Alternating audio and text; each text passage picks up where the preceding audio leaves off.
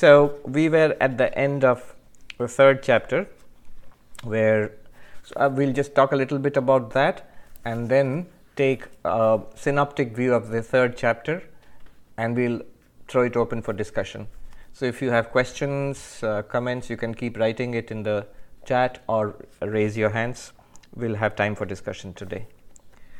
So, in this, uh, at the end of the third chapter, we see Krishna is telling Arjuna how to overcome the problem of kama, uh, desire, because uh, desire is the uh, central problem in spiritual life. Arjuna had asked Krishna, why is it that people, even when they want to be good, when we want to be good, we have made up our minds, but we still end up doing things which we regret later. Um, unwillingly, he says, anichannapi varshneya, without, even though we are not willing, people are not willing to or they do not want to do anything wrong, they end up doing things which they uh, which people regret regret. Why is that? What what forces them to do this? Um, so he answers that kama esha krodha esha.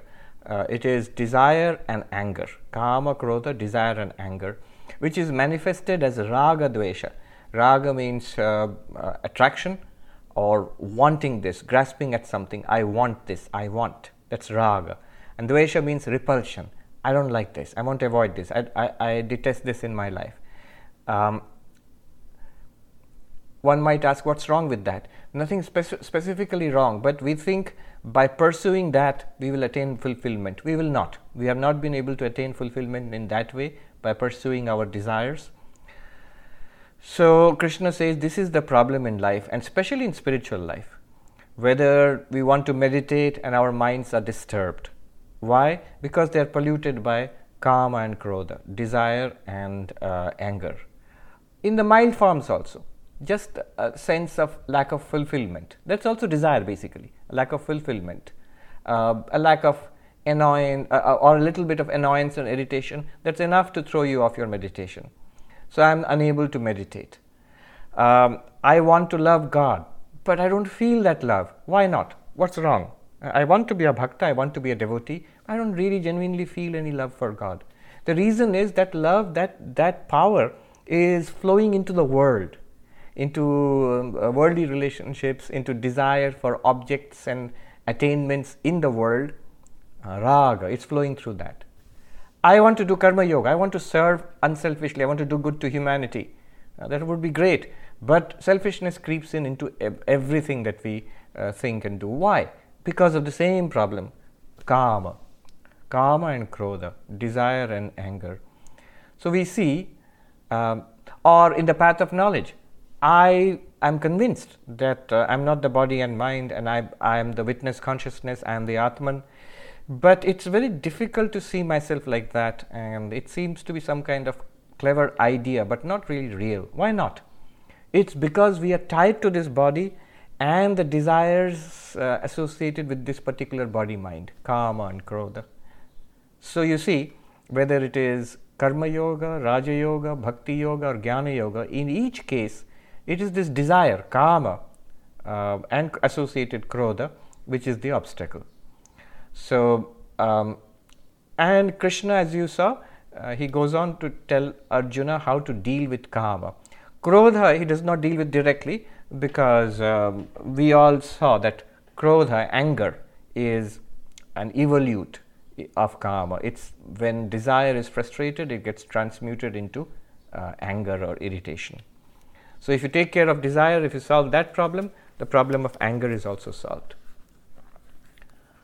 Um, you know, it's one interesting thing that we noted early on in, on in monastic life that many of the monks we saw were pretty angry people.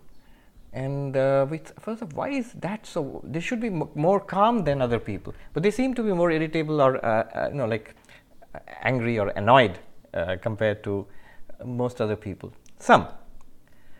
And if you think about it, it's natural. Uh, when one enters into monastic life, one is put under a rigid uh, system of discipline. So it's basically an idealistic life. I want to be like that, but I'm not there yet. So when I want to be like that, and I'm trying to transform myself uh, and push myself, you know, push my the realities of my life up to the ideal, I'm already denying many desires. I'm putting a stop to that, controlling it.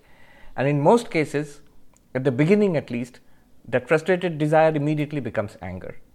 So, um, in some ways, you know, it, it is almost natural that anybody who starts out on a sadhana, path of sadhana, if he or she is not careful, may turn out to be more angry than usual. Um, I'm not recommending it. It's just sort of a kind of side effect which one should watch out for. Especially if one strains too much. Um, if you don't take it in baby steps, if one wants to become a yogi in one big jump, then you will find in day to day life that person is under strain, uh, eas- easily upset, um, prone to outbursts. Uh, it's because one is pushing uh, harder than one should. One, it's uh, going beyond one's limits.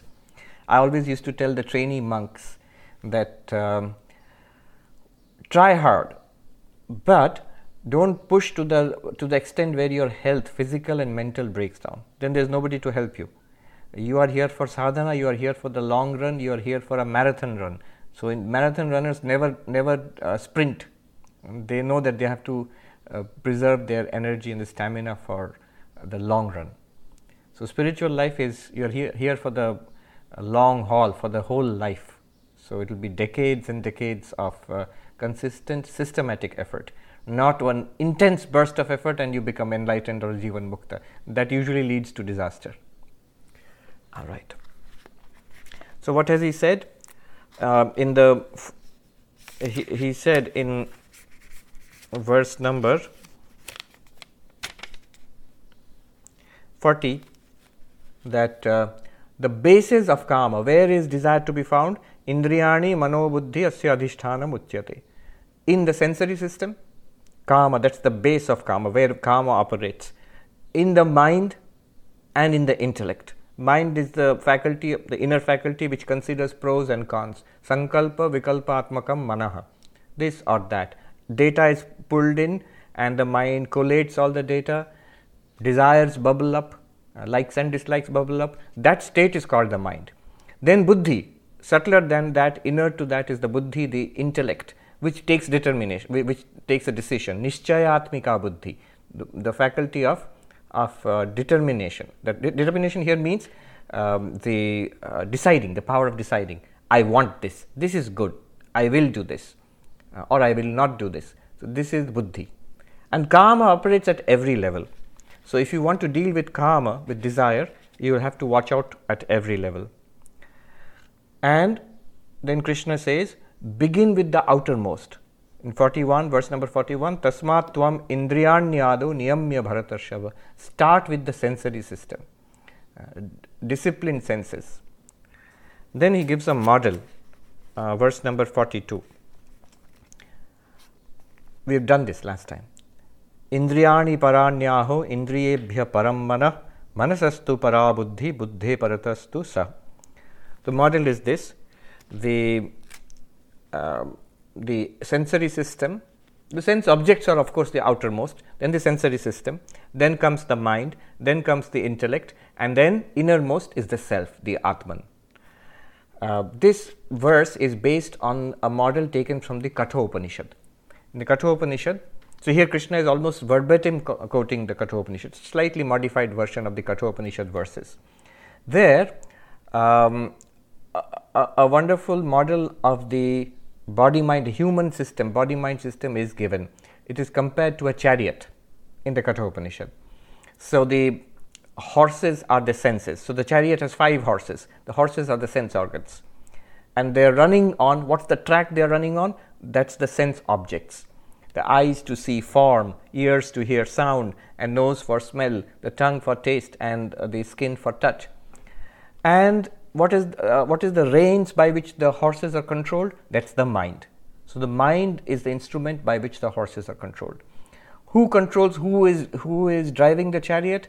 It's the uh, buddhi, the intellect. The intellect has got the reins in his hand and he's dri- guiding the sense, sense organs in this journey of life. And who is the passenger? Uh, the passenger who's sitting unconcerned uh, in the chariot is the self, the Atman. So it's a journey from the self to the self. The self is going to realize itself. That's the whole journey. It's not going from one place to another.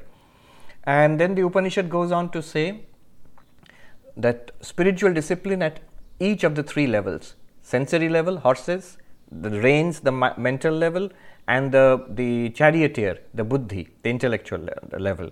So, spirituality, our discipline, our sadhana will be at three levels. At the level of the horses is the control of the senses. Uh, what I shall see, what I shall not see, what I will hear, what I will not hear. Also, the karma indriya, the uh, uh, organs of action. What should I say? What should I not say? What uh, control of speech? Uh, so, all of the sense organs, five sense organs, the five organs of action, they have to be controlled. Um, that is the discipline Sri Krishna mentions. Indriyani Adav. In his commentary, Madhusudan Saraswati says he is just taking the Indriya sensory system as a marker, as a marker to indicate not only the sensory system but also the mind and the intellect. So, all three levels are meant here. So, first the senses have to be brought under control. Then you go to the, uh, the uh, inner instrument, the mind. So, what is the spiritual discipline for the mind? The Upanishad. So, these details are available in the Katha Upanishad. In the Upanishad, it is said Samanaska. Samanaska literally means um, mindful. Nowadays, literally, the translation would be mindful, with mind, Samanaska. So nowadays it's a very very big thing in the United States. Mindfulness, I think, billion dollar industry or something like that. So many places. Uh, so mindfulness from schools to uh, hospitals, from uh, the police and the prisoners and the corporate executives, uh, everywhere in the military, everywhere mindfulness uh, is being taught. Um, so samanaska, mindfulness, concentration, focus that's at the level of the mind. And then third is the level of the intellect. At the level of the intellect, Vedanta, Shravana, Manana, Nididhyasana, to immerse the faculty of understanding in this quest of who am I, what am I really, to learn the truth, to think about it carefully and get clarity about it, and then stay with that clarity. To learn it, Shravana. To think about it and understand and get clarity, Mananam. And then to stay with it, nididhyasanam, assimilate the truth.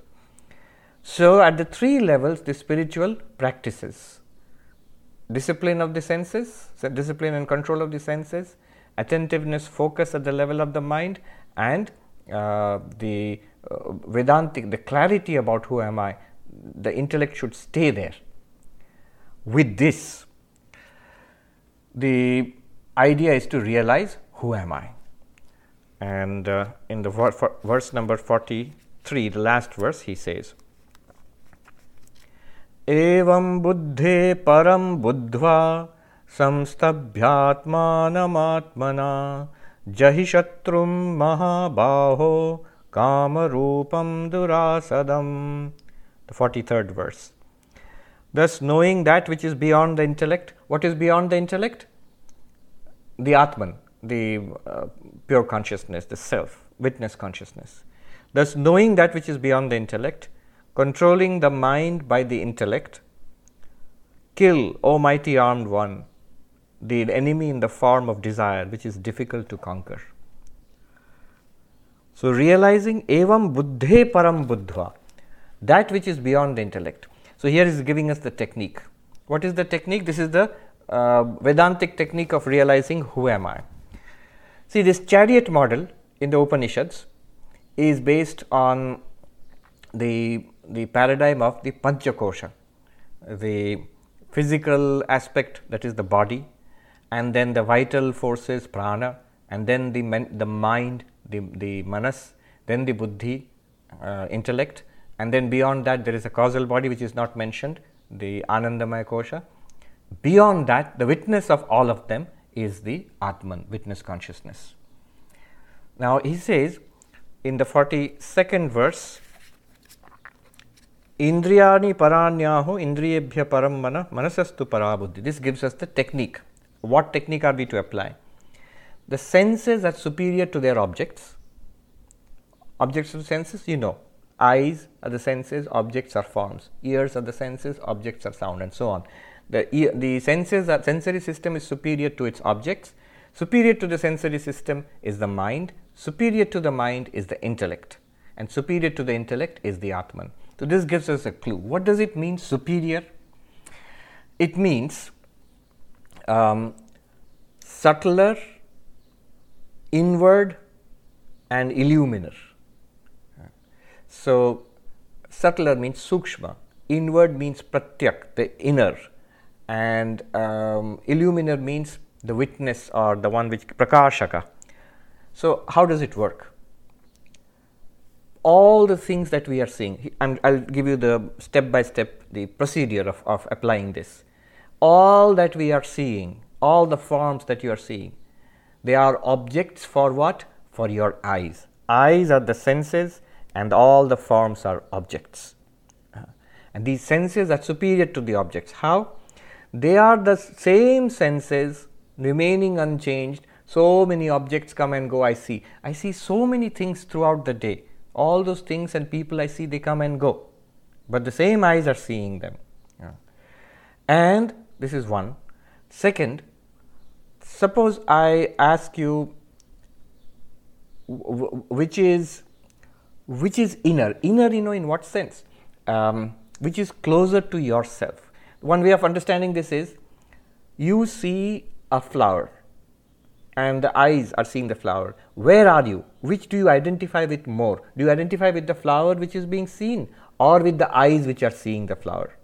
You will naturally, if you see, you will feel that yes, I am here. I am in with the eyes and I am seeing the flower through the eyes. So we identify more with the senses than with the object of the senses. So the senses are closer to us. Is this point uh, clear? How they are inner inner means closer to yourself prakashaka illuminer which is aware of which what sees what does the flower see you or you see the flower you'll say i see the flower of course so the senses objectify their objects that's why they're called sense objects the senses are the seer or hearer or smeller or taster whatever it is so the senses are the ones which illumine their objects so, sensor, sensory system is superior to the objects means it is inner, subtler than the objects. It is closer to yourself. That it, that's what it means. Uh, it is uh, the it is uh, also the uh, one the same senses see all different kinds of changing objects, the entire range of objects, whether it is sight or sound or whatever, and they uh, illumine those objects. They reveal those objects. Let's go deeper. The mind is said to be superior to the senses. Now, it is by the same mind, one mind alone, where all the senses collect the data and deposit it. So, eyes and ears and smell and taste and touch.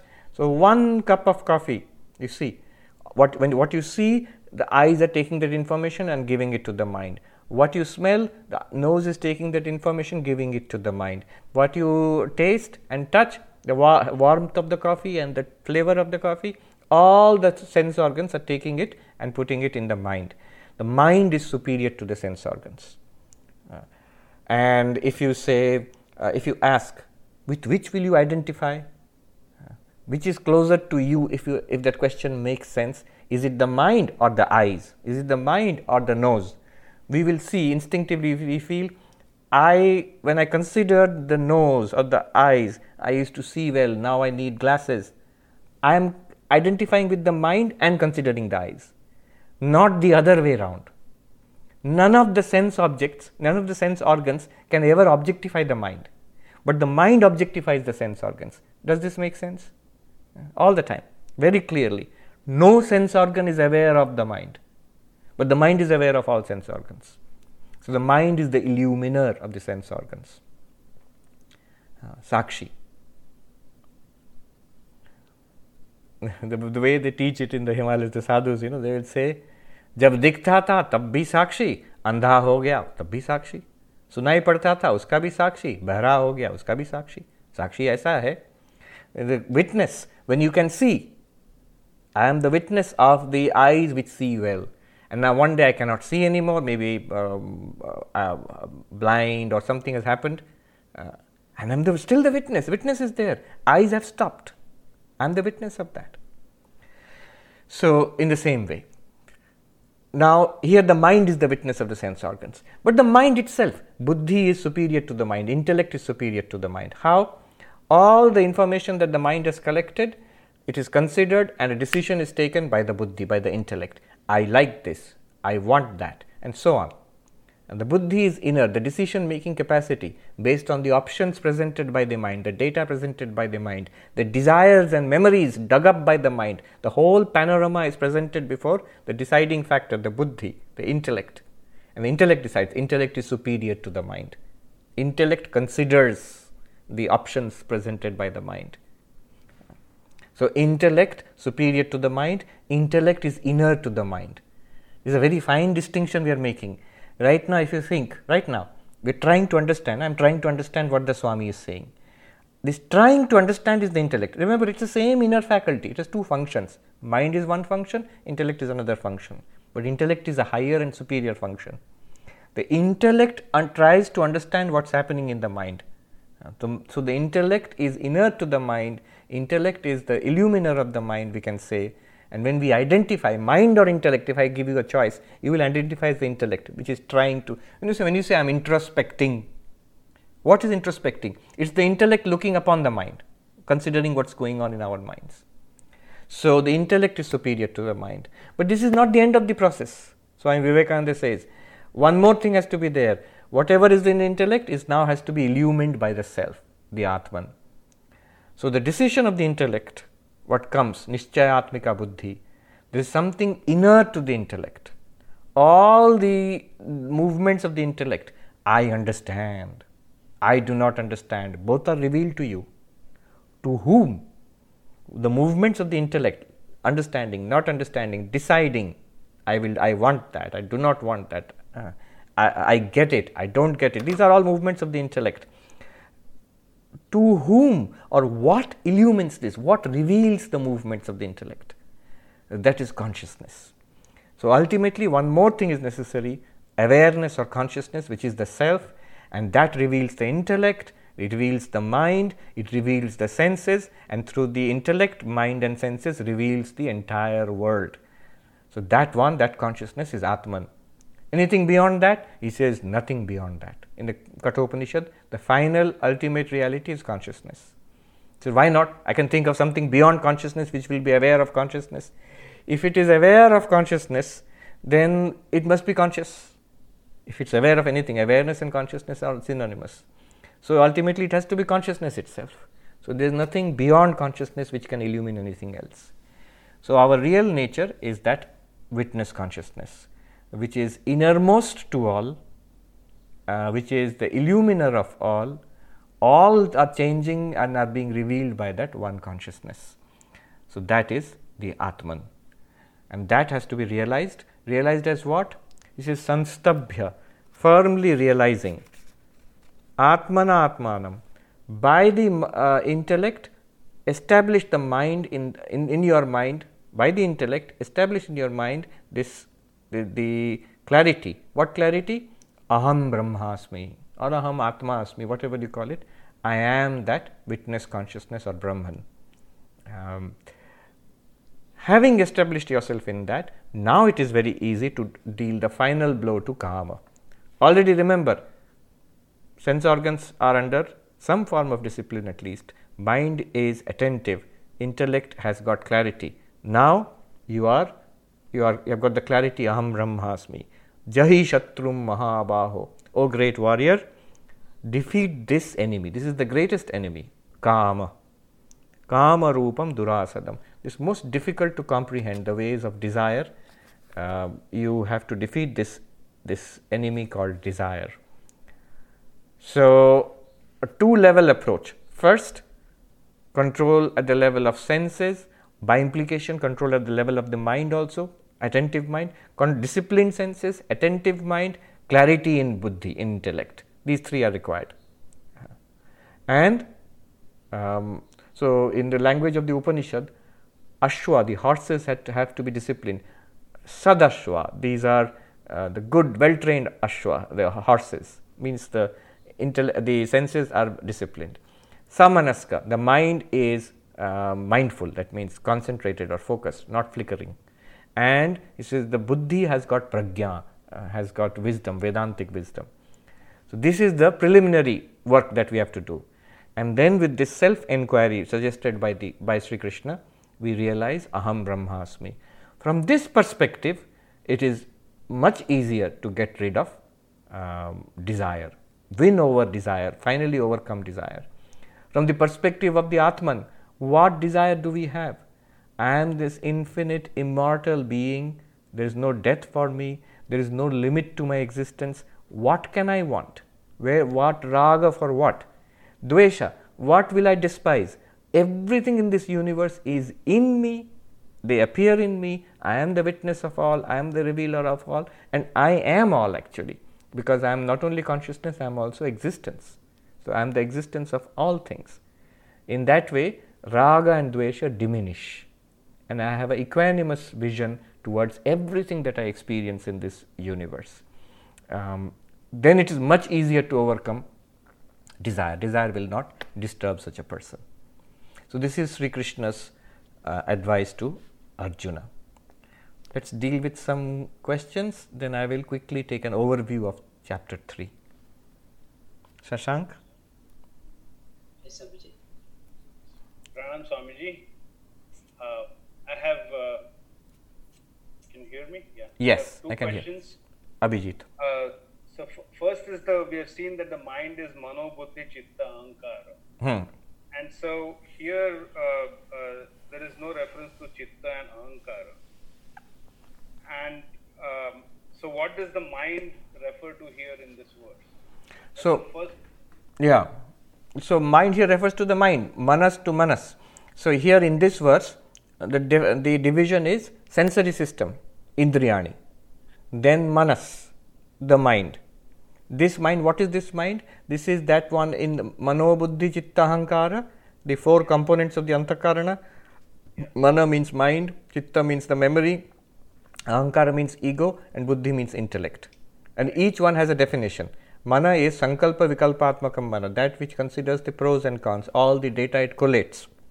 But also the Upanishad says it's the controlling faculty, it's the one which is in charge of the sensory system. Um, see this, uh, hear that, stop this, all that control is like the reins of a horse. Then we have Chitta. Chitta is a storehouse uh, of all impressions. It's absolutely necessary for our daily functioning. Buddhi is Nishchayatmika Buddhi, the determinative faculty this is this, this clarity. I get it or I don't get it. That's the functioning of the buddhi. And then um, the ahankara, ego, is abhimanatmikantakarana vritti. The one which is in our language, in English, it would be that which appropriates. The ego is that which appropriates to itself the functioning of all things. The eyes are seeing, but I, I say I am seeing. And the one which says I. Yeah.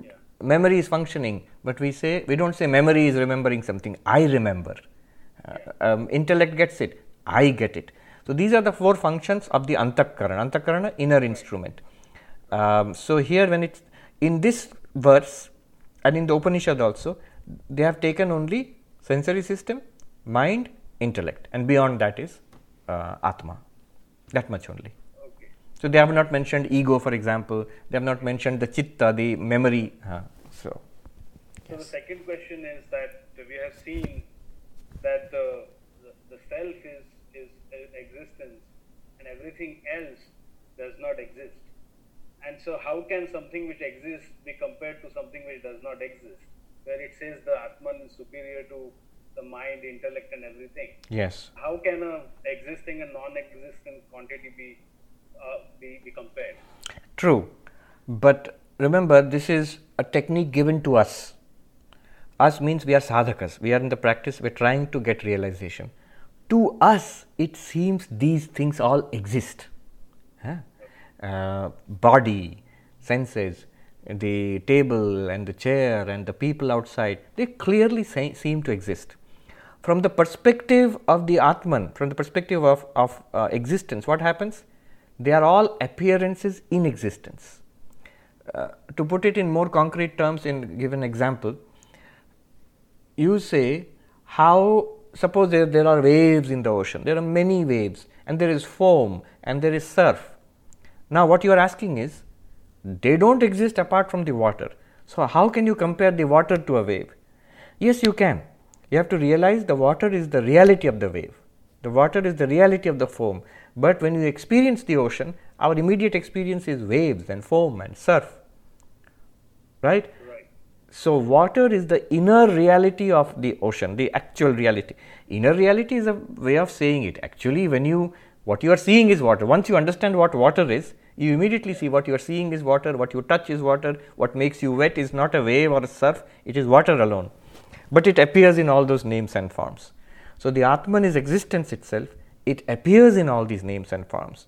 Therefore, the inner reality is superior to the uh, outer manifestation.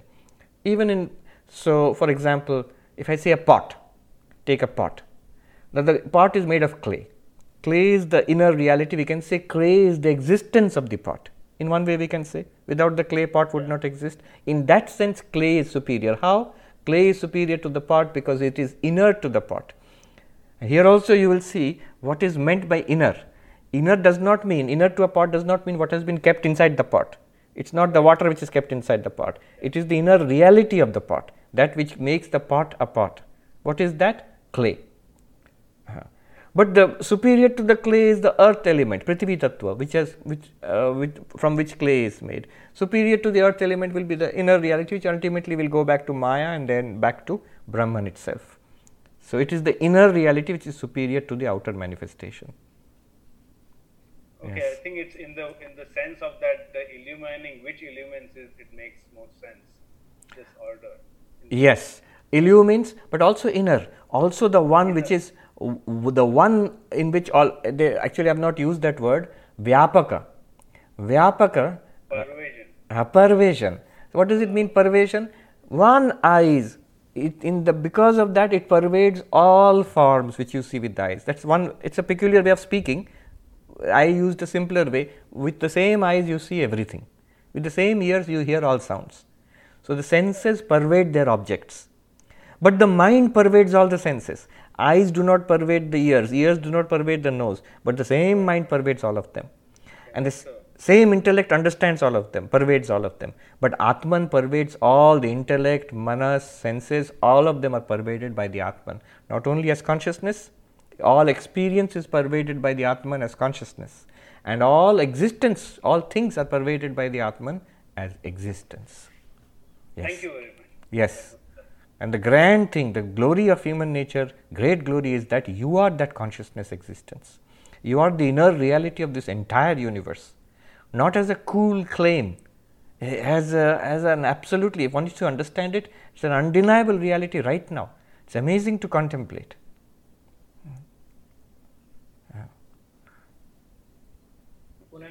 Yes. Yeah, Swamiji, I- I also have two questions.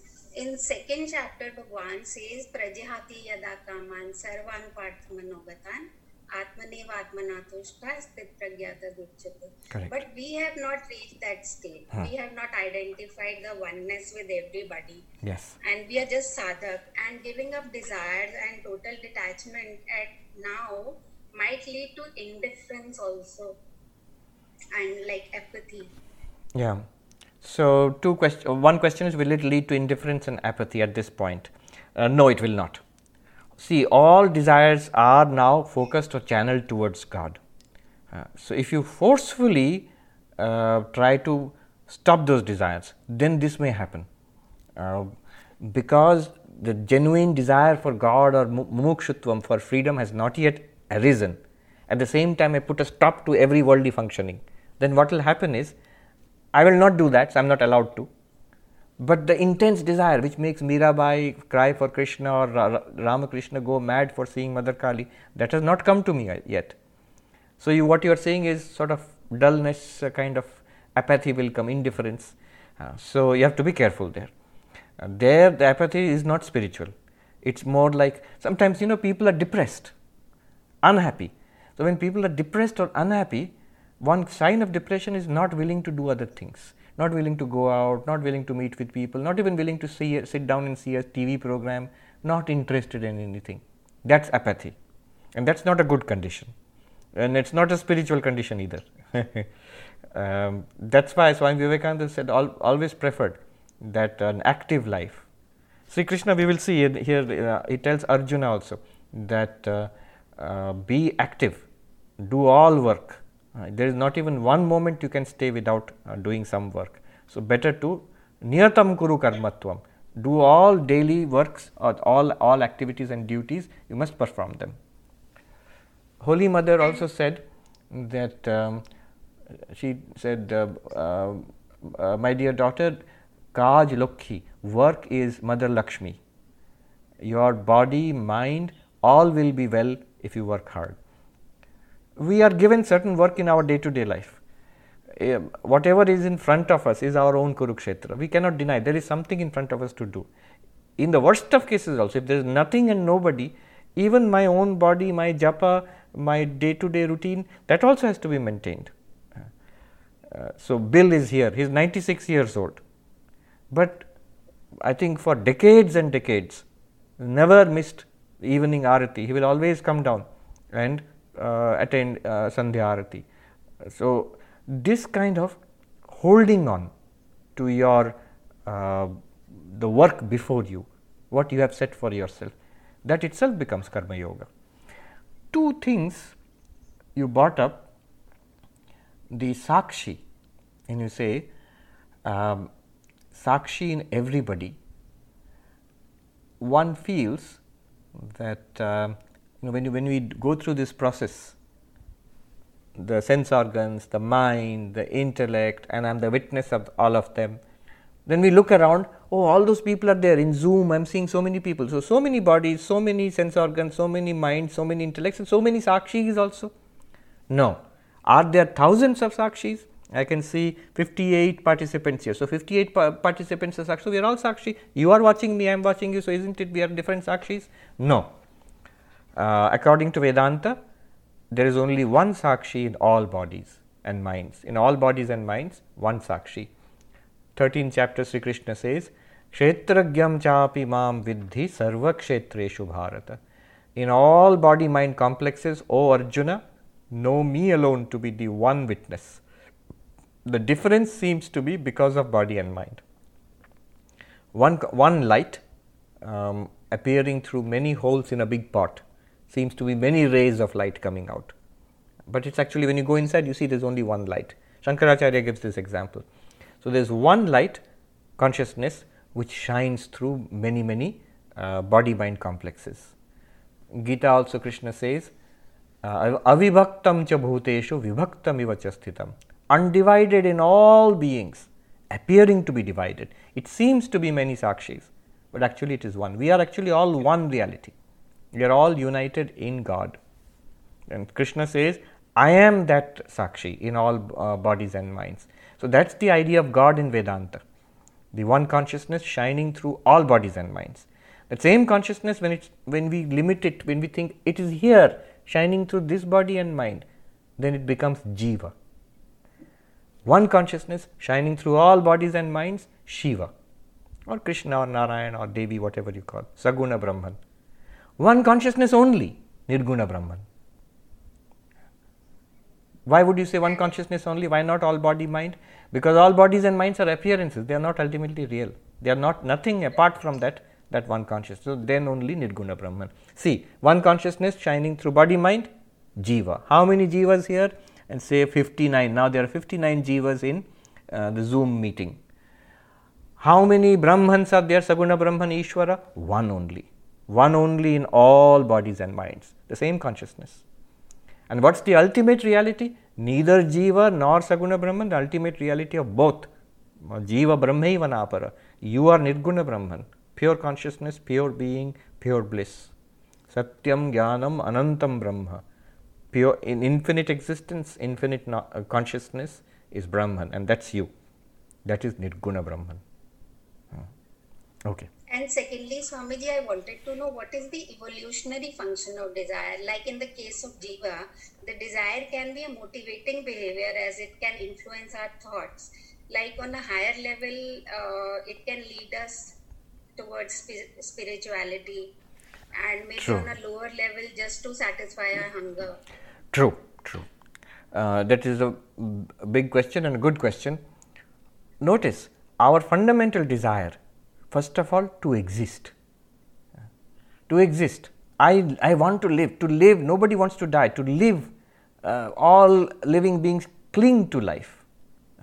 So, this comes from our nature as Sat, pure being immortal being because we are immortal being we don't know it but from that in ignorance that manifests in our life as the clinging to life i want to exist and it's a wrong thing because this body will never exist forever we will again and again be frustrated how do you want to cling to exist do you want to live in icu um, uh, you know like uh, unconscious uh, what is it called ventilator like that you want to live no, no, no. I want to be conscious, not just live unconsciously in coma. I want to be conscious. So, that awareness, I want to exist in an aware way. That is what the tremendous desire we have, and that desire comes from chit, consciousness, because we are, our nature is consciousness. So, you will be aware and you will exist and you will exist, live in the hospital with great pain. All right? No, no, no. I want to live and I want to be aware and I want to be happy fulfilled. It should be a pleasant awareness, existence, awareness, and nice. Then I will be, then this is what I want. That you know it comes from the Ananda nature. So, our real nature is Satchidananda, and all under ignorance that manifests as these primary desires to live, to know, to enjoy. Um, the, in Sanskrit it is jijivisha, the desire to live, um, the desire to know, jigyasa, the desire to enjoy things in the world, bubhuksha, hunger. So, these things at first they propel us into action, into the world, they throw us into the world. And then we must experience the world. As you said, some amount of experience is necessary. Uh, otherwise, that interest in God realization will not come what is this desire for God realization? You know, when all these desires which which come from our basic desire to live, to know, to enjoy, and in a thousandfold ways, if you look around, it is you look around and now it's all closed in Broadway. What is there? Restaurants. Now they're all sitting on the streets outside because you're not allowed to go inside the restaurant. So nicely you will see on the streets in New York uh, there are tables and chairs and people sitting in, in suits with um, forks and uh, you know and napkins and dining out in style, but all on the streets outside now. What is that? I want to eat. I want to enjoy. Look at the shops, desire, clothes, fancy clothes, um, the Broadway theaters, entertainment, existence, knowing, and big libraries, knowledge, museums, knowledge, and enjoyment. All of this is the you see manifested in our civilization and it has given rise to this civilization. As you said, desire is given by God so that we progress. But is this the end? But we notice after doing all of it to the, to the hilt, as much as you want, there is no happiness, there is no fulfillment. Then we go to the next level.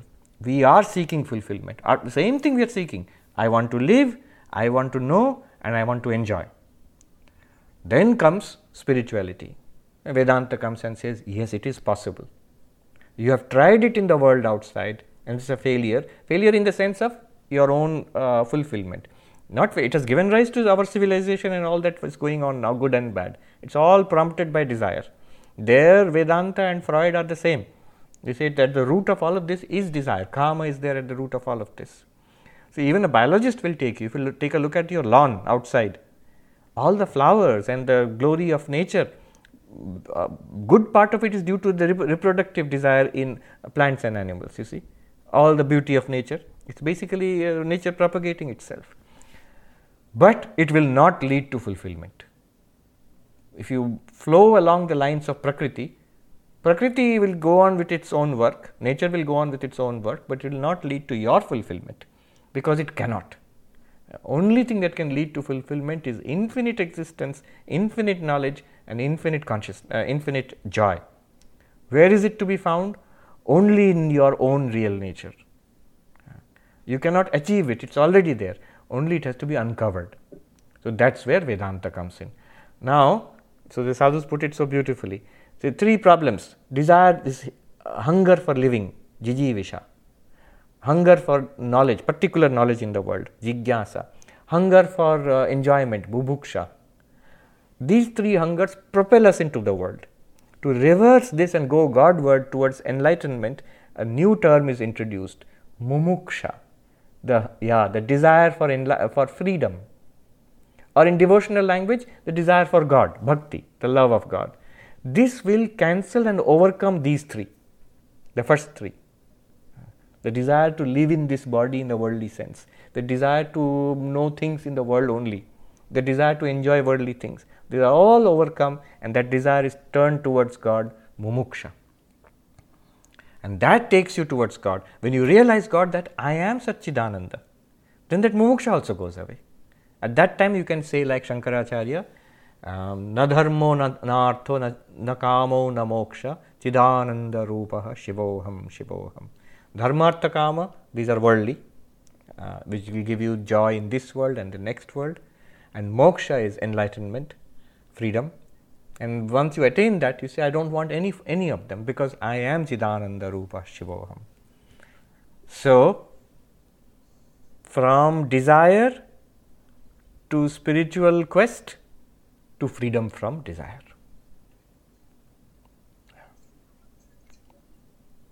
Yeah. Doesn't desire, so what is what should we do with desire? If you are a sadhaka, now it's high time, mature, channelize it towards God. If you are a kid who is not interested in spiritual life as yet, you must encourage that. In fact, your question answer is given by Krishna himself in this in this third chapter. Joshayet sarvakarmani uh, vidwan yukta samacharan. Encourage everybody, those who are not interested in spiritual life. Don't keep telling them, come to Vedanta class, come to Gita class. No, no. Encourage them. Uh, you want to do science, math, literature, any higher pursuit. No, art. You want to set up an industry and earn millions of dollars. You want to get a Nobel Prize or something uh, all worldly ambitions, but good that leads to the development. So give them an upward push. Joshayet sarvakarmani, you should say, yes, yes, it's good, must do it. Vidwan yukta samacharan. The Vidwan, the enlightened, the uh, Jnani, being centered in Aham Brahmasmi consciousness, also doing work oneself. So, this I will talk about it later. Krishna says, even if you are a Jnani, you still must work. Others are working out of desire, you are working as an example to them to help them. It is if, if I did not work, Krishna says, then others would imitate me. And then they would come to disaster because they would not attain spiritual realization. They are not yet fit for that. And in the world, they would sink lower. You know, from rajas to they'll become tamasic. Uh, yeah, so good. Who else has raised a question? Anybody else is there? Shashank? Namaste, Swamiji. Uh, I have a question. Yes. Uh, two-part question. Uh, is there such thing as moderation when it comes to worldly desires? And is there such thing as moderation uh, with respect to you know your sadhana? And if so, what is moderation in today's day and age? Yes. Moderation is always good. Um, but one must be careful. We are sadhakas. You're a sadhaka or sadhika, and that means that's your goal in life. And the rest have to be brought in line with this goal in life. So, my food, my relaxation, my entertainment, my daily activities, they are all which must be anukula, which must be supportive of my sadhana, not pratikula, not against it. So, to that extent, Krishna is very, uh, very compassionate. Later in the Gita, he says, Yukta hara viharascha. To be a yogi, you must have proper nutrition, you must have proper rest, you must have proper recreation. Yukta ahara viharascha. Yukta avabodha, uh, swapna avabodha. You must have proper rest, sleep, and waking. Not too much waking, not too much sleep also. So, uh, this balanced life is very good for yoga, he says. Yoga bhavati dukkha. Overdoing sadhana, there are those who, who are like that. We, we used to see in um, among the monks, you know, when we were in training, uh, there would be people So you're supposed to get up at 3:40 in the morning, which is really early for most of us. But there would be people, some of our brothers, uh, um, the other brahmacharis, a few, would get up at 2:30 in the morning. So, like uh, more than one hour before all of us. And by the time uh, we are ready and going to the temple at 4 a.m., they have almost finished their meditation. So, uh, that sometimes mm, was difficult. It had an effect on their health, both physical and mental. Sometimes one has to be careful. Bhagavan Buddha's famous middle path. Too much austerity and too much relaxation. This is uh, in between the middle path that is good for the bhikkhu. That is, he is talking about the monk. Of course, Bhagavan Buddha's middle path, if you look at the rules for Buddhist monks, that's a pretty austere path. so, that is one side. The other side, in the name of moderation, not doing any sadhana at all. No, it can lead to mental problems. Swamiji has said it can lead to physical problems. So, a little bit of meditation is good. Otherwise, now it will, should be followed by nice partying and good, you know, like TV program. No, no, uh, that is escapism that will not work. Um, so the, all all the yogas have their danger. So that's why I'm not practicing any of the yogas. No, no, that will not work. There was a funny story where we had one Swami Gunatitananda Maharaj. He's a very great Swami, but he seemed to be crazy. You know, like one day um, he, he, went for a walk outside Belur Math and he was hit by one of those autos. He was not seriously injured. When he was brought back into Belur Math, people asked him, Swami, what happened to you?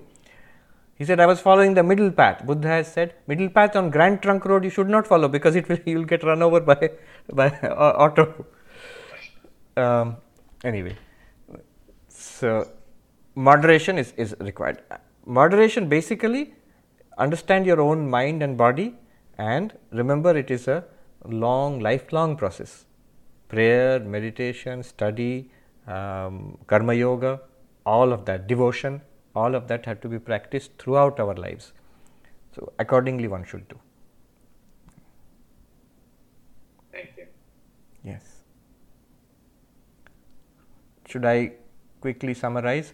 Let me go to the, oh, time is almost up. So, let me go to the third chapter. What did we see in the third chapter? At the beginning of the third chapter, Arjuna expressed a question that he asked a question to Krishna that um, ज्यायसि चेत् कर्मणस्ते मता बुद्धिर्जनार्दन तत्किं कर्मणि घोरे मां नियोजयसि Keshav verse number 1 chapter 3 so if you think um, the way of knowledge jnana yoga is superior to karma yoga way of knowledge is superior to the way of action why are you asking me to fight this battle? So remember, at the end of the second chapter, he has talked about Sthita Pragya, the one who is enlightened, who has realized Aham Brahmasmi. So Arjuna thinks that that's the goal then. Good.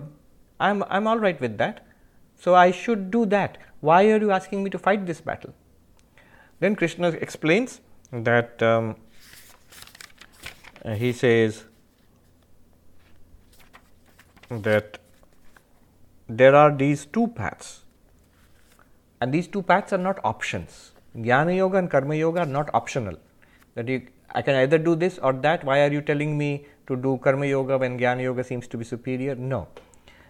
Jnana Yoga, which takes you, takes you to the realization that you are Brahman. Shravana, Manana, Nididhyasana of Upanishads, Gita, uh, and the other Advaitic texts, it will show you that your, your real nature is Brahman, and that leads to freedom, moksha.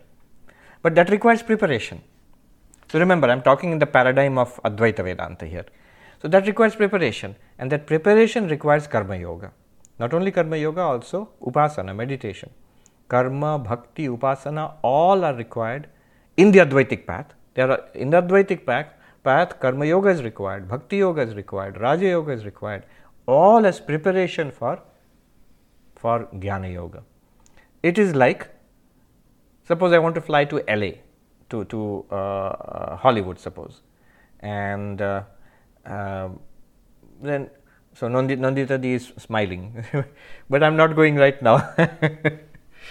um, so, how do I go? You say, Swami, take a cab to LaGuardia and then take a flight to LAX. I said, no, no, no, tell me one, cab or flight? So how can how is that possible? You must take both. The cab will take you to the airport and the plane will take you to your destination which is LAX.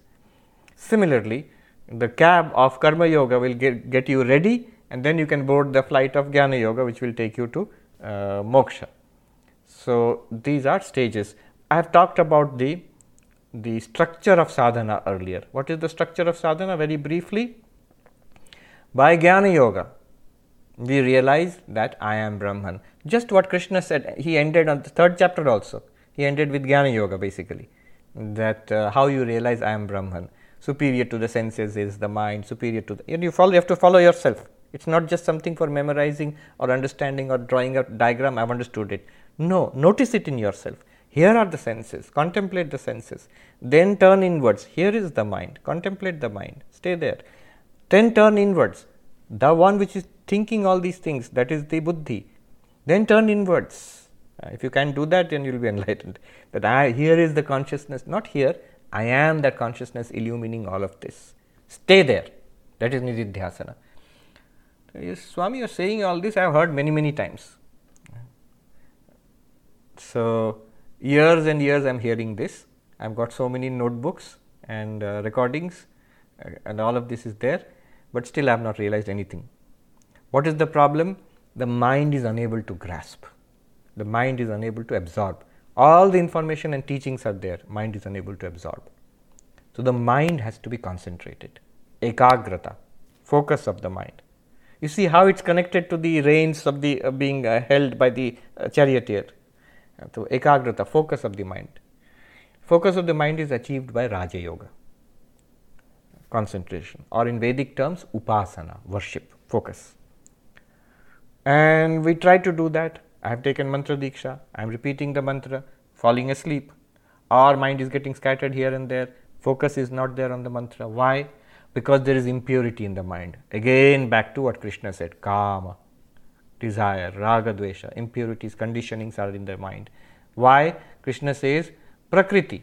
From ancient times, from mm, life after lifetime, we have conditioned the mind, thrown so much garbage in the mind that Prakriti is there, the nature, Prachina Karma Samskara, the samskaras, the, the conditionings from ancient karma. Ancient karma means multiple lifetimes. That is what is generating this powerful raga dvesha, likes and dislikes, and then leading to kama, desire, and that is frustrated, leading to anger, uh, uh, kama, krodha. That has to be overcome. At that level, karma yoga is very useful. Convert every activity. Sri Krishna says, 30th verse, he gives the best summary of karma yoga. Verse number 30. मयि सर्वाणि कर्माणि सन्न्यस्याध्यात्मचेतसा निराशेर्निर्ममो भूत्वा युध्यस्व विगतज्वरा Adhyatma Chetasa. First of all, you have to have a spiritual consciousness, a spiritual awareness. What is spiritual awareness? God realization is my goal. I am a spiritual practitioner, sadhaka or sadhika. I am a spiritual seeker. This must be there. This is the beginning of spiritual life. Make up your mind. And so your identity, even if you don't tell anybody, who are you? You can say, I'm a stockbroker, but in inside in your mind, you must say, I am a spiritual seeker. Externally, in your heart of heart, you must, should not say, I am a stockbroker. That should not be your ultimate identity. Ultimate identity, I am a um, spiritual seeker, adhyatma chetasa. Then what do you do? Mai sarvani karmani sanyasya. Convert all, verse number 30. Convert all your activities uh, into worship of me. Surrender all your activities to me. Offer all your activities as worship to me. Um, then nirashir nirmamo bhutva, uh, without attachment. Without attachment, without grasping that by these activities I will achieve worldly goals. That part of your life is over. Worldly goals will be achieved, no doubt. Whatever activity, Arjuna will fight the war, he will win the war. He will get the kingdom. That's all there. Karma Yogi has it nice both ways. All the activities you will continue to do, and your salary and your awards and your promotion all will keep coming, but that's not your goal anymore. Nirmamo, no more grasping. I have done this, this is mine. No, it is all the Lord's. Uh, the secret, I have said very beautifully, uh, uh, it has been taught secret of Karma Yoga, we all understand puja and we understand prasad. So, convert all your activities into puja and the result of those activities you take it as prasad. Let me repeat that. Our activity is all activity, worldly activity now is converted into puja. Puja means worship of God. Just as we do puja in the temple or in your worship room. Now, after doing the puja, the food is offered. Then the food has to be taken as prasad. When the food comes as prasad, the sacred offered food, there you don't have the worldly judgment that um, I like mango, so only mango I will take. I don't like the pear, so I will not no, it is prasad. Whatever comes, you always say, Give me a little bit of prasad. Whatever comes. You will not say, Oh, this pear, I don't want this. Give me that mango. No. Prasad buddhi means my uh, attitude towards what is coming is this it's the Lord's, it's been offered to the Lord, it's the Lord's prasad. So I take it in that sense. Similarly, as I act in the world uh, as puja, karma yoga, the results will keep coming. You do any action, result will come. But now instead of saying, instead of using my raga dvesha, I wanted these things, I did not want those things, this raga dvesha. Instead of that, all of what is coming is prasada. The Lord has given this to me, I accept it. Good things happen, very good. It's because of the Lord. I have nothing to do with it. Bad things happen, my old karma is coming in this form, I have to bear with it, fine. That's no problem at all. it, it is given by the Lord, I am happy with it. This sets you free. Then the mind is purified. With that mind, when you do upasana, mind will be concentrated. And with that concentrated and purified mind, when you come to Jnana Yoga, it flashes Aham Brahmasmi. This is the structure of sadhana. This is what Sri Krishna has said. And he also says that um, before this, one interesting thing he says yadyadachariti shreshta tattadevetaro janah sayat pramanam kurute lokastadanuvartate verse number 21 verse number 21 if you consider yourself to be a jnani also. You know what the idea is that swami you said about the structure of sadhana. This is for the beginner. I have already understood vedanta. So should i still do any work? Krishna is saying if you consider yourself to be a jnani even then you should do work because, first of all, for the sake of society, whatever a superior person does, everybody else imitates. So, great teaching for teachers, for parents. We are always worried about students or the children. The best way of molding the children and inspiring the children is by our own behavior. Yadyadacharati shrestha. Whomever you consider to be superior, whatever that person does or says, everybody else is uh, eager to follow that naturally, autom- automatically whom you consider to be a superior, you will try to imitate that. Children, especially. So, there is a saying in child psychology children do not listen, they imitate. So, they automatically imitate. So, if you are immersed in a spiritual lifestyle, your, your life, the books that you read, you don't have to give uh, long sermons to the children, you don't have to tell them again and again, do this or do that. It will be an inspiration let me just mention here I was reading an interview with a second generation uh, Indian American, an American who is of Indian heritage. So, this young man he is saying to you, many of you are parents who are India, from India, but you are settled here and your children have, are here and they are growing up here or have grown up. So, this young man is saying to you, he says, Don't worry if the children are not interested in uh, religious, in religion or spirituality right now. Keep on he says don't undervalue the importance of the seeds which have been sown. So keep on giving them those inputs. Even if they don't seem, especially in teenage years, they might not seem at all interested in these things. Doesn't matter. That awareness is there, that such things are there. There is a thing called meditation, that God exists, that uh, uh, you know spiritual realization is possible, that it's possible to convert my daily activities into worship of God, into spirituality these things which they see in you and the books are lying around in the house. Uh, so, those are the seeds. Yadyad acharati shrestha. Whatever the superior ones in society do, others also follow that. So, you have to be careful even if you think you are a jnani and you do not need karma yoga, bhakti yoga, raja yoga, uh, only Vedanta class. No, all those other things also you must do. I think we have covered the basic outline of the chapter. These are the main things which have been talked about in the chapter. That Karma Yoga is necessary as a foundation for spiritual progress. Jnana Yoga gives enlightenment. Um, the Jnani should also perform Karma Yoga. Why um, should also perform as an example to others? Lokanugraha, uh, Loka Sangraha, he says, that is the uh, reason. And um, and the important section where Arjuna asks, why is it that we fail in spiritual life? What, what is the great obstacle? And he says, kama, desire. And then he says, how to overcome kama, the disciplines. And he has borrowed from Kathopanishad there. And finally, that path of inquiry, self inquiry, which leads you to the realization of the Atman. Yeah.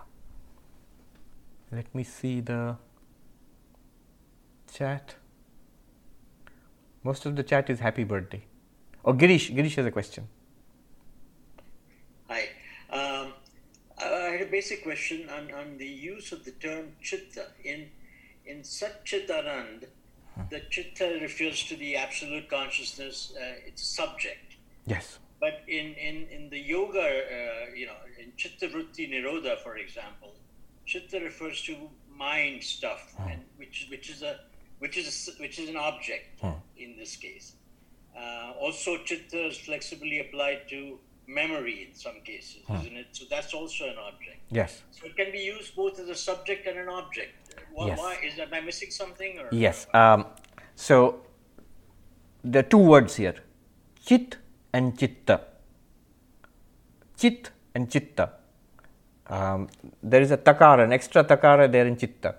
So the word chitta has uh, multiple meanings, as you have noticed. One meaning, chitta vritti nirodha, the cessation or the, the uh, cessation of the modifications of the mind stuff. There it means all kinds of, all the functions of the mind.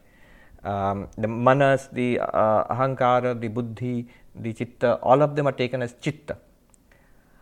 Another specific meaning of chitta here is the memory itself. When you say mano, buddhi, chitta, hankara, naham, Shankaracharya sings, there chitta means memory. So chitta has these two meanings. The whole mind itself is called chitta. Um, no, Swami Vivekananda says the lake of the mind, to the cessation of the ripples on the surface of the lake. That is meditation. So the whole lake is called chitta. Then memory is called chitta. Pure consciousness, Atman, the witness consciousness, is called Chit. But you have attended the Mandukya classes. Confusingly, there while refuting the Vijnanavada, not confusingly, this deliberately done, while refuting the Vijnanavada Buddhist, Gaudapada uses Chitta to mean consciousness and uh, cognition both. Because the Buddhists, uh, the Vijnanavadis actually confuse both, at least in, from our perspective. So, chitta is pure consciousness, the pure subject itself, and chit, chit, uh, chit is pure consciousness, and chitta is an object. Having said that, I will take the whole thing back.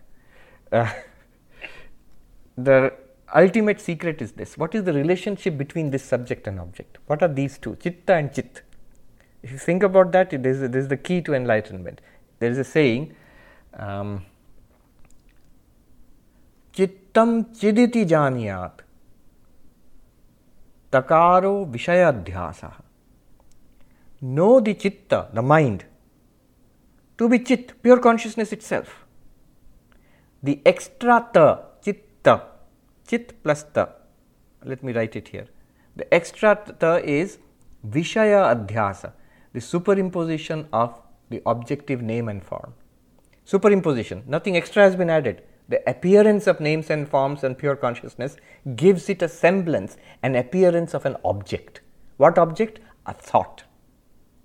So all the thoughts that you have memory desires good thought bad thought all of that is nothing but the atman itself the pure consciousness itself that mischievous little scamp is now appearing to you as your mind how is it accomplishing this? How is the pure subject accomplishing this magic trick? It's a magic trick using the projections of name and form.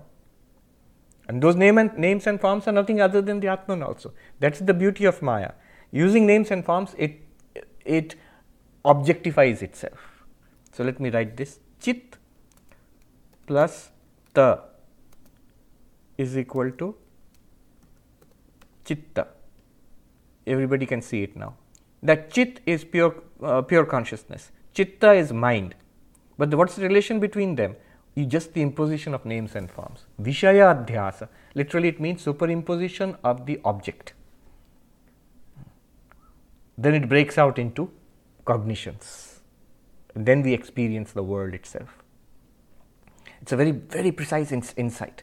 It, uh, it uh, connects the objective world to the pure subject. If you do this, Sankhya and Yoga will disappear into Advaita. If you don't do that, you will have two things consciousness, object. That's Sankhya, that is Yoga. Patanjali Yoga aims at that separation of the consciousness from the object, subject from object, and that's it, stop. That itself is freedom, and that does give you freedom of a kind. But as the Swami uh, there, he keeps saying it's an incomplete system because yes. he is talking from an Advaitic perspective. It still remains in duality. A good question. Thank you. By the way, the Swami this morning used uh, gave a nice triangle. If you remember, transcendence, tranquility, and transparency. Transcendence, tranquility, and transparency. Three uh, vertices of a triangle. I was thinking this is the whole of the sadhana. Transcendence beyond body and mind i am the pure subject witness consciousness. That is jnana knowledge. Jnana yoga. Tranquility peaceful serene calm mind. That's the object of raja yoga. Upasana the, the second stage of sadhana. And transparency here it means simplicity and uh, you know uh, Sri Ramakrishna says this that uh, it's a sign of a pure mind simplicity childlike nature that complete transparency. It's, it's the complex, uh, complexity is a sign of impurity actually. Uh, so, one thing I've seen in all sadhus is this transparent nature.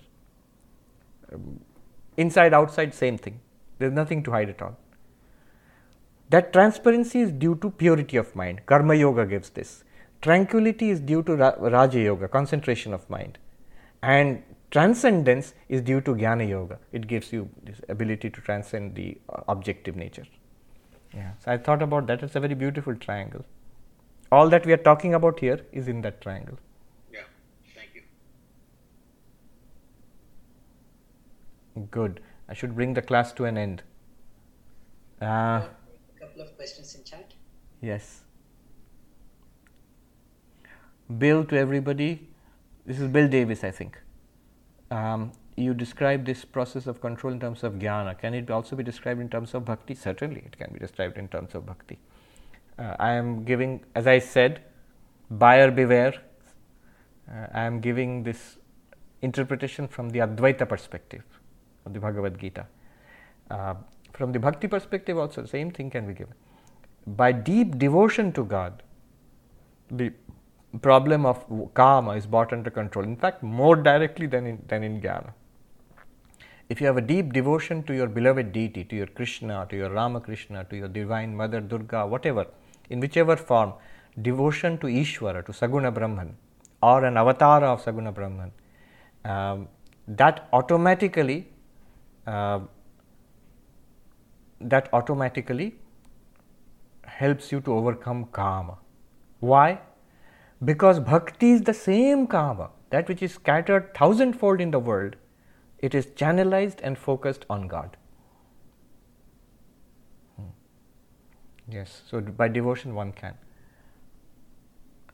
Uh, then questions. Uh, what text is a good question? Has these definitions of manas, buddhi, and ego, sankalpa, etc. So there is a book which, which is standard textbook for all uh, students into Vedanta, which is called Vedanta Sara. Different schools, different books are used. In some schools, I think Arsha Vidya they use uh, Tattva Bodha, I think. And in our tradition, we use Vedanta Sara. It's a book of definitions. It's not as um, exciting as uh, Drigdrishya Vivek or Aparoksha Anubhuti and all. Vedanta Sara is a book of definitions. I taught that a number of times. I used to teach, teach it to monastic novices in, uh, in our main monastery in Belur Math. I taught it in Hollywood. And here I taught it, of course, to a private group in the Vivekananda Vidyapith. Uh, but it's really useful in the sense that every study after that you already have a solid basis. You know what these terms refer to. Vedanta Sara of Sadananda Yogendra. Uh, the translation we used is a good one by Swami Nikhilananda. That's also easily available. Vedanta Sara of Sadananda Yogendra. Rick is asking, class is suspended. Gospel of Sri Ramakrishna class is suspended. Um, the Gita class is suspended, and the Sunday talks also will be. There's one more Sunday talk this Sunday. After that, it will be suspended till fall. So Tuesday class will not be there, and usually Wednesday class is also not there. But uh, we will continue with the Wednesday class. I will. Those who are in the Mandukya group, we will send you the email uh, later uh, by this weekend with new links. So we will have intensive Mandukya, like a Mandukya summer camp, Wednesdays, Thursdays, Fridays. I know it might be too intense for many people. You have jobs and other responsibilities, but everything is recorded and uh, put online. So uh, if you cannot attend, that's also no problem. We'll have three days a week until we finish it. It may take two or three weeks Wednesdays, Thursdays, and Fridays. Um, about the 4th of July, uh, we are planning something, a short program. We will send you an email about it on Zoom, of course. We can't go to uh, Ridgely Manor this time. So, just a little program of sometime on the 4th of July. We will send you the details. Yeah. Prabir Babu, you have a question. We'll end with Prabir Babu's question. Thank you, Prabhu Maharaj. this question has been bugging me since I've listened to your talk on freedom. So, uh, experience has consciousness and object. Where does this object come from? Now, I argued that it comes from my desire. But then some objects do appear to me that I have not desired. For example, I'm looking through the, out the window and a car passes by. Hmm. Now, where does these objects come from? Yeah. Um, so, yes, just now we, I gave you that equation chit plus ta is equal to chitta. Um, chit is pure consciousness, you are the chit. Now you are asking where does that ta come from? uh, yeah, it's it's a adhyasa, superimposition. Um, the answer is it's an appearance, it does not really come. It's like asking uh, waves and foam and um, surf, where do they come from? There is only water. The answer is even when there are waves and foam and, uh, and surf, there is only water. Uh, water is only there. So, the desires, okay, so the objects are the same pure consciousness. Through the lens of Maya, they are appearing as objects. But then you bring in one more factor why those particular objects are coming to me? So, those are due to my past karma. Some are because of my desires, which I understand. Some I don't understand. They have come through a long process it's not just my own thing, it's a network of karma which is being actualized by Ishvara. Um, Mandukya Karika, Gaudapada, if you go to Gaudapada, answer he'll give you is, his answer will be, they don't come. You should not ask this question. you say, why have those objects come? Why did that car come? He will say, they did not come. Anything that comes and goes is in causation, and causation he will ask you where did that come, car come from? Did it come from the car? Did it come from a not car? Did it come from a car not car? Uh, did it come from an existing thing non-existing thing or mixture of existence and non-existence? And in all those six possibilities there is no uh, logical answer. So it is irrational to say that the car came. But you say i see it. What you are seeing is none other nothing other than yourself. At no point has it been anything other than consciousness brahman. This is the uncompromising answer of of uh, Mandukya, of Gaudapada. Very good. So, let us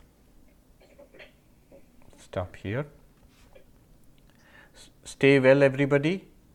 Um, sh- uh, summer, we pray to the Lord to protect all of us, bless all of us. Uh, it's a strange time, but it's also a good time to practice Vedanta, uh, to hold on to Jnana and Bhakti and our mantra Uh, and to wish everybody well. ॐ शान्ति शान्ति शान्तिः हरिः ॐ तत्सत् श्रीरामकृष्णार्पणमस्तु